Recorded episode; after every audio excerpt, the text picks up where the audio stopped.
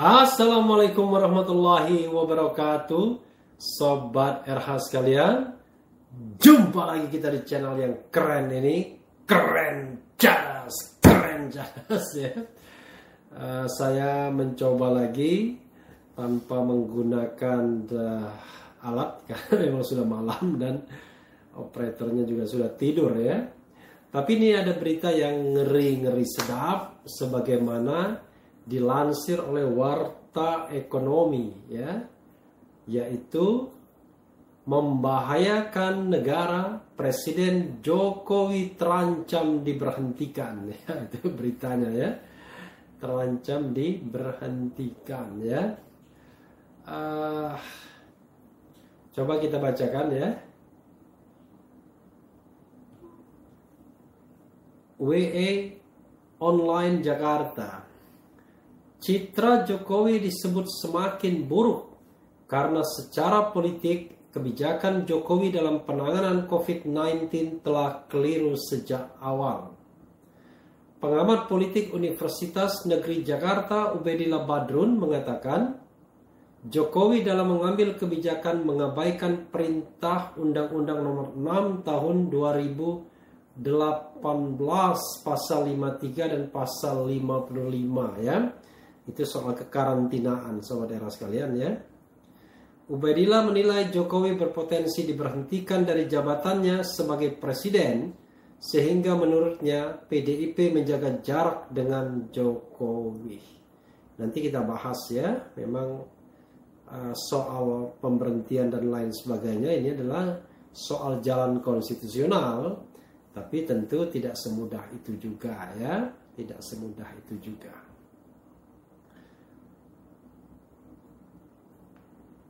Tentu saja Jokowi berpotensi diberhentikan dari kedudukannya sebagai presiden di tengah jalan. PDIP nampak semacam jaga-jaga untuk antisipasi kemungkinan itu terjadi tutur Ubedillah. Mengutip terkini.id, Ubedillah menilai citra Jokowi yang semakin buruk saat ini secara politik akan merugikan PDIP di Pilpres 2024 mendatang. Karenanya, PDIP nampaknya ingin memberi garis pembatas yang jelas dengan Jokowi. Dengan cara itu, PDIP ingin memulihkan citranya yang kini juga semakin buruk jelasnya. Bahkan menurut Ubedillah, secara umum rezim Jokowi saat ini mewarisi masalah yang sangat membahayakan untuk masa depan negara. Maka dari itu, Ubedillah menyarankan agar PDIP segera meninggalkan Jokowi dan fokus mengambil peran untuk menyelamatkan negara. Jika itu tidak dilakukan, PDIP maka memungkinkan peran itu diambil oleh kekuatan-kekuatan oposisi dan PDIP akan mengalami nasib tragis pada kontestasi politik berikutnya yaitu ditinggalkan rakyat ujarnya. Luar biasa ya. Minta.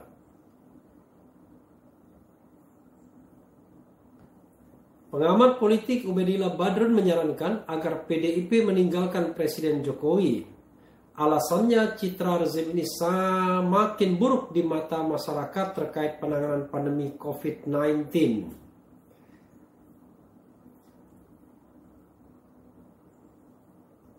Pengamat politik dari Universitas Negeri Jakarta UNJ ini awalnya menanggapi sikap PDIP yang saat ini terlihat sedang mencoba jaga jarak dari Jokowi.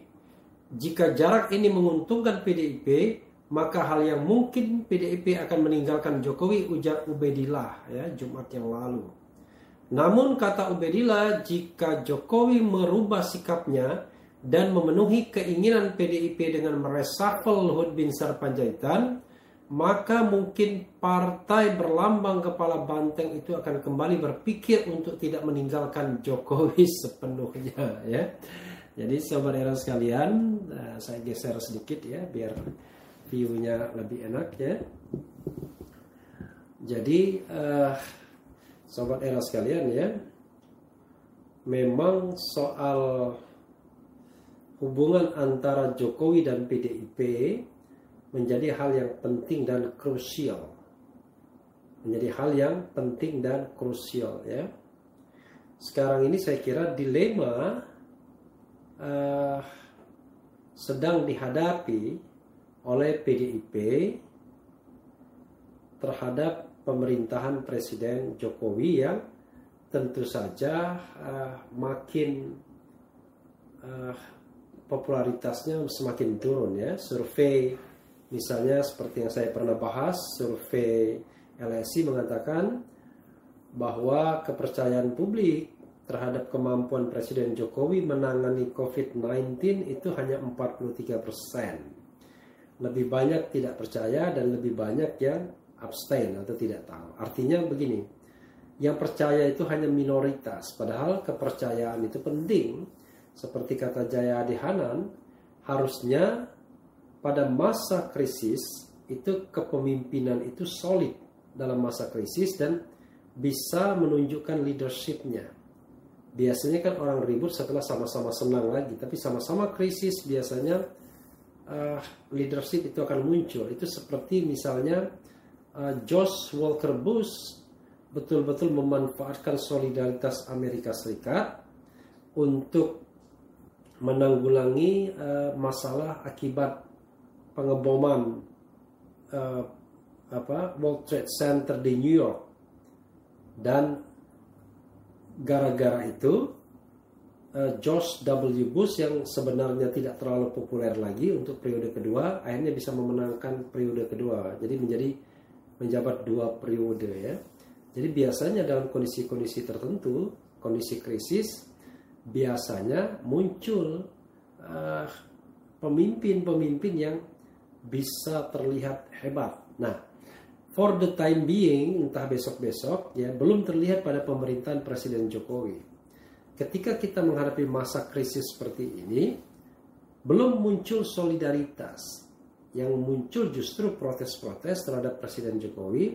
Bahkan lebih dari itu adalah uh, banyak suara yang menginginkan yang bersangkutan diganti atau mundur. Tentu saya harus mengatakan kalau kita bicara diganti atau mundur itu haruslah bicara tentang jalan konstitusional bukan jalan makar tentunya ya karena yang namanya mengganti presiden itu ya ada beberapa jalan uh, secara umum adalah dijual dijadwal, dijadwal resmi pemilu di jadwal resmi elektoral atau di luar jadwal itu kalau jadwal elektoral kita tahu pergantian 2024. Tapi di luar itu sangat mungkin dengan dua hal, pemberhentian ya, diberhentikan atau berhenti. Jadi berhenti itu uh, tentu misalnya mengundurkan diri, diberhentikan prosesnya impeachment. Tentu secara politik ya kalau kita bicara pemberhentian presiden uh, semata-mata bukan soal kesalahan presiden saja lebih pada konstelasi politik dan konstelasi politik itu ya tentu didasarkan pada konstelasi di masyarakat. Makanya saya mengatakan ya kalau misalnya riak-riak yang menginginkan Jokowi mundur hanyalah gelombang-gelombang kecil saja, hanyalah suara-suara dari segelintir elit HMI misalnya, ya tidak akan diperhatikan. Ya, tidak akan diperhatikan dan tidak akan menjadi trigger mekanisme untuk proses pemberhentian presiden atau proses menyuruh presiden mengundurkan diri, ya kan?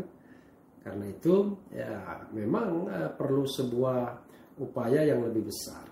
Tapi sekali lagi ya dalam kesempatan ini saya hanya ingin mengatakan bahwa uh, memundurkan seorang presiden haruslah suara genuine dari masyarakat. Kalau bukan suara genuine dari masyarakat ya tidak justified atau suara segelintir orang misalnya ya tidak justified. Suara Refli Harun saja tidak justified. Suara siapa lagi? Rizal Ramli tidak justified. Suara Rocky Gerung tidak justified. Justifikasi itu muncul kalau seandainya memang suara itu adalah suara genuine masyarakat. Karena itulah ya kita harus lihat, kita harus ukur suara masyarakat. Kalau masyarakat ternyata masih menginginkan, masih mencintai Presiden Jokowi, ya kita harus uh, melihat itu sebagai sebuah fakta sosial ya yang tidak boleh kita uh, deny. Walaupun kalau ditanya kepada saya misalnya ya permasalahan terbesar pemerintahan sekarang adalah pada leadershipnya, ya, pada kapasitas, pada kemampuan untuk uh, memimpin dalam masa krisis. Jadi leadership in crisis. Mungkin dalam kondisi yang biasa-biasa saja, kita butuh uh, pemimpin yang uh, katakanlah tipe biasa saja juga. Tapi begitu in crisis seperti sekarang ini, kita butuh pemimpin yang memang bisa membangkitkan solidaritas. Tentu bukan pemimpin yang memelihara segregasi sosialnya. Bukan pemimpin yang memelihara kelompok masyarakat tertentu untuk menghantam kelompok masyarakat lainnya. Ya, uh, jadi itu ya katanya volumenya besarkan. Sebenarnya sobat era sekalian, uh, bukan volumenya dibesarkan ya karena saya memang tidak menggunakan alat apa-apa ya jadi saya menggunakan uh, handphone saja dan ini volumenya sudah uh, apa sudah penuh sesungguhnya ya jadi saya pengen uh, tes lagi sebenarnya tapi ya mohon maaf kalau volumenya suaranya terlalu kecil karena memang saya tidak melakukan penekanan-penekanan ya ini adalah suara uh, apa? Uh, saya dekatkan lagi ya, suara saya yang memang ke, tidak apa tidak menggunakan alat tambahan sobat era sekalian ya. Ini mohon maaf ya. Uh, jadi kalau kita bicara soal apa tindakan membahayakan dan memberhentikan, ya saya kira memang itu uh, masih dalam rangka subjektivitas memberhentikan seorang presiden itu tidak mudah tentunya dan jangan lupa dua kali presiden berhenti itu dalam konstitusi yang lama yaitu Undang-Undang Dasar 1945 sebelum perubahan. Orang mengatakannya Undang-Undang Dasar 45 yang asli. Di situ kita tahu bahwa Bung Karno diberhentikan pada tahun 67 dan Abdurrahman Wahid diberhentikan pada tahun 2000 satu. Jadi itu undang-undang dasar yang lama mudah sekali memberhentikan seorang presiden cukup dengan memberikan peringatan memorandum satu tiga bulan tidak digubris memorandum kedua tidak digubris satu bulan sidang istimewa pemberhentian presiden kalau sekarang ya ada dua ada forum politiknya di DPR harus bisa mengkonstruksikan presiden sudah melakukan pelanggaran hukum berat, melakukan uh, tindak uh, melakukan perbuatan tercela atau tidak lagi memenuhi syarat. Satu. Yang kedua adalah tidaklah oh, oke. Okay. Satu um, melalui forum DPR. Berikutnya melalui forum Mahkamah Konstitusi. Mahkamah Konstitusi harus memutuskan tuduhan DPR bahwa presiden sudah melakukan pelanggaran hukum atau perbuatan tercela atau tidak lagi memenuhi syarat baik kumulatif maupun alternatif.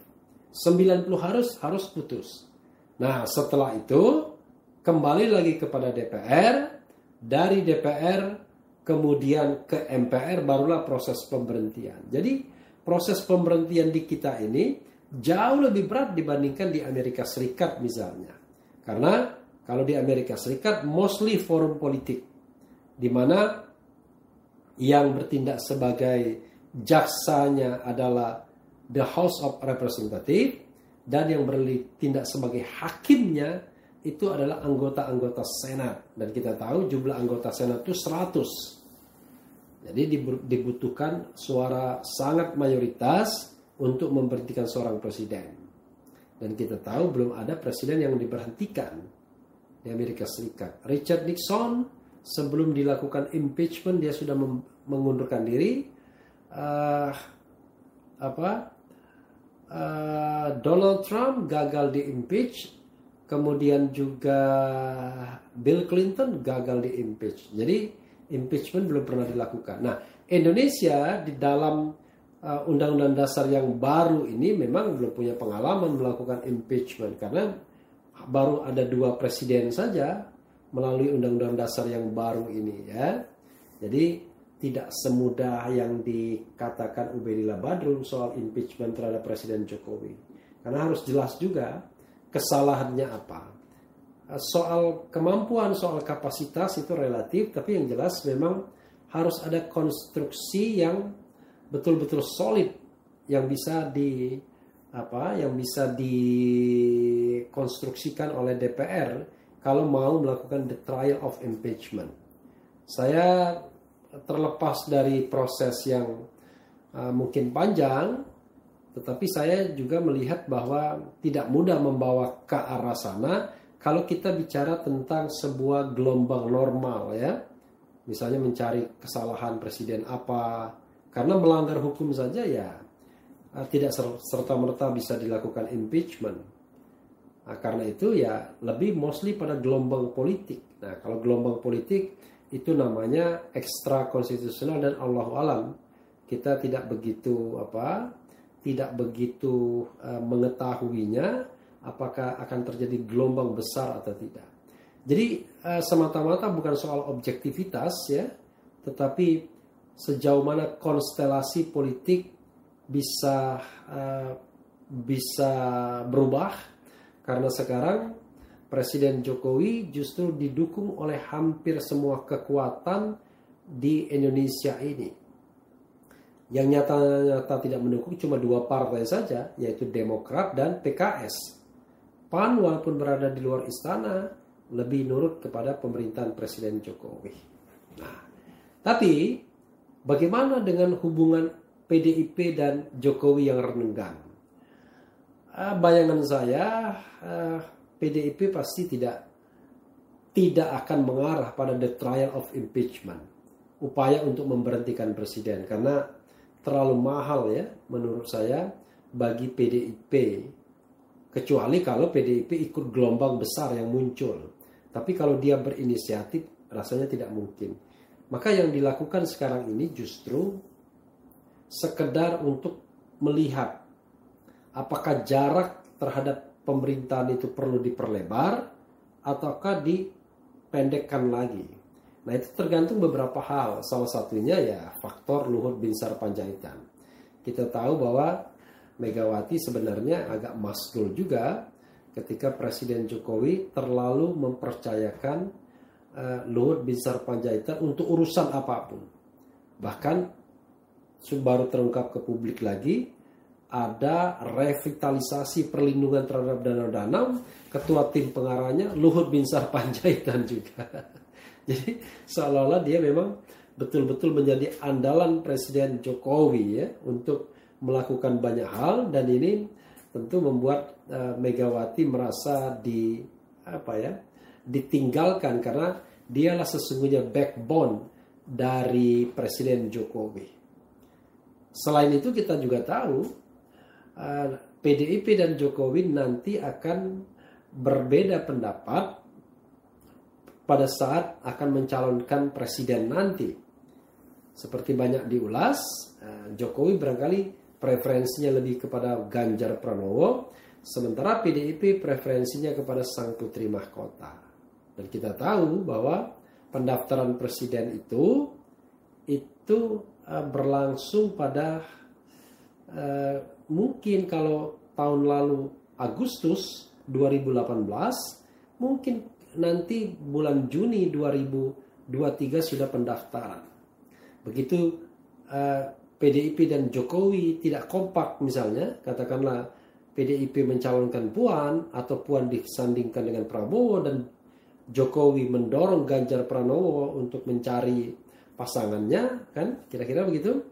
Maka uh, bisa jadi anything can happen pada saat itu.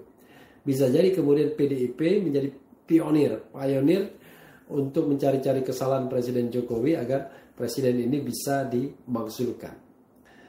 Uh, saya hanya ingin mengatakan sobat era sekalian ada dua ukuran untuk melihat bagaimana uh, kepemimpinan Presiden Jokowi ukuran objektif dan ukuran yang subjektif.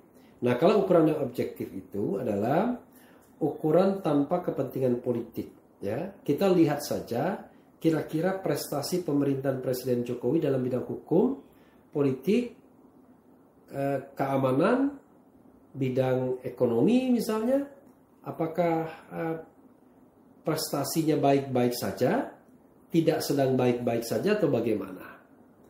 Nah, saya berkali-kali mengatakan agak susah sekarang ini mencari sebuah achievement prestasi dari pemerintahan Presiden Jokowi yang barangkali kita patut dengang-dengungkan, banggakan.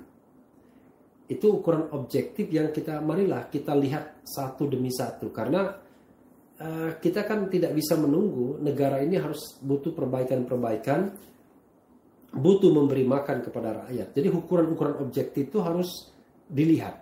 Itu ukuran objektif. Yang kedua ukuran subjektif Nah, ukuran subjektif itu ya sangat salah satunya ditentukan bagaimana relasi antara Jokowi dan PDIP. Oke.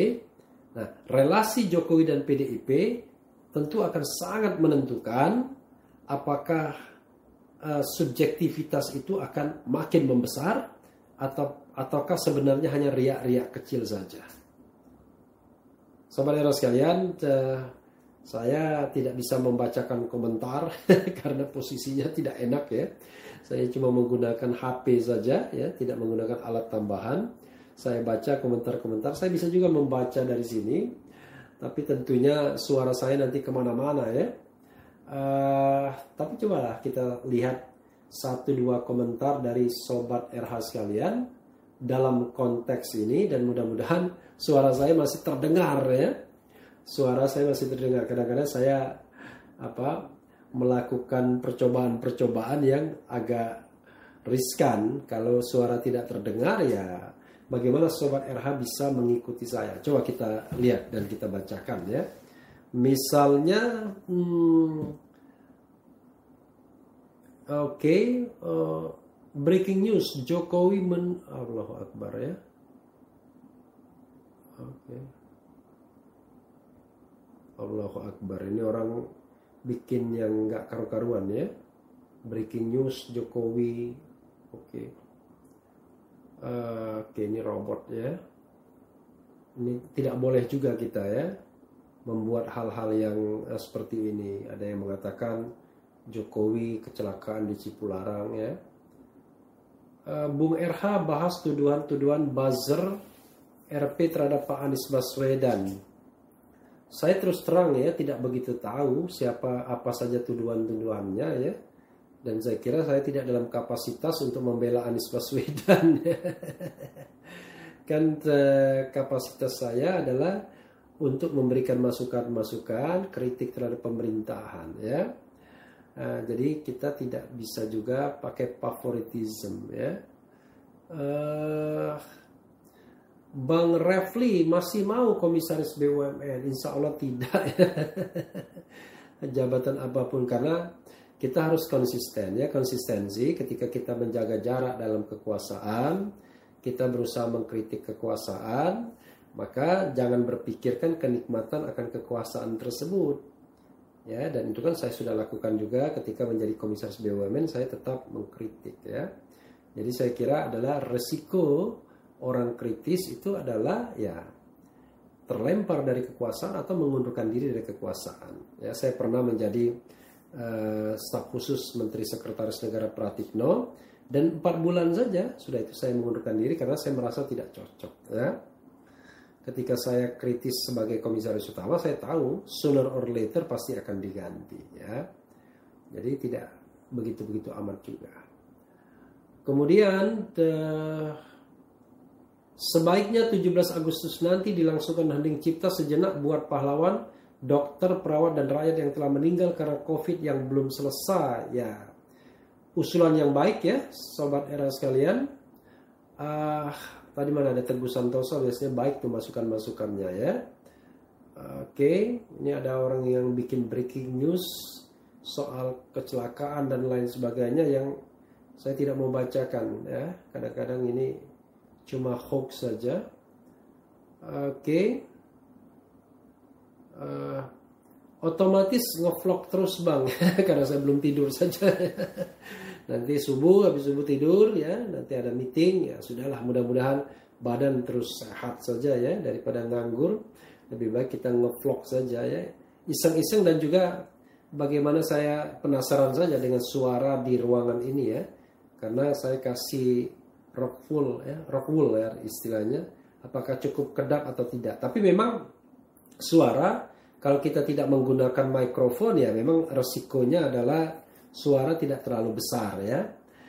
Oke, kenapa nggak ada yang bahas seribu lebih petugas KPU mati tahun 2019? Sudah banyak yang membahasnya ya. Dan this is a question, this is a questionable karena memang luar biasa ya. Kok bisa begitu? Kalau dibilang mereka kelelahan, nggak juga karena unit yang ditambah kan cuma satu pemilihan presiden. Sebelumnya kan semua pemilihan itu sudah serentak. Ya, saudara sekalian, ke...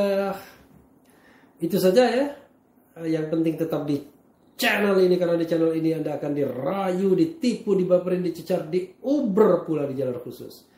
Karena channel ini adalah channel yang mengancam, memeras dan membenci. Jangan lupa subscribe, like, comment, and share. Ciao.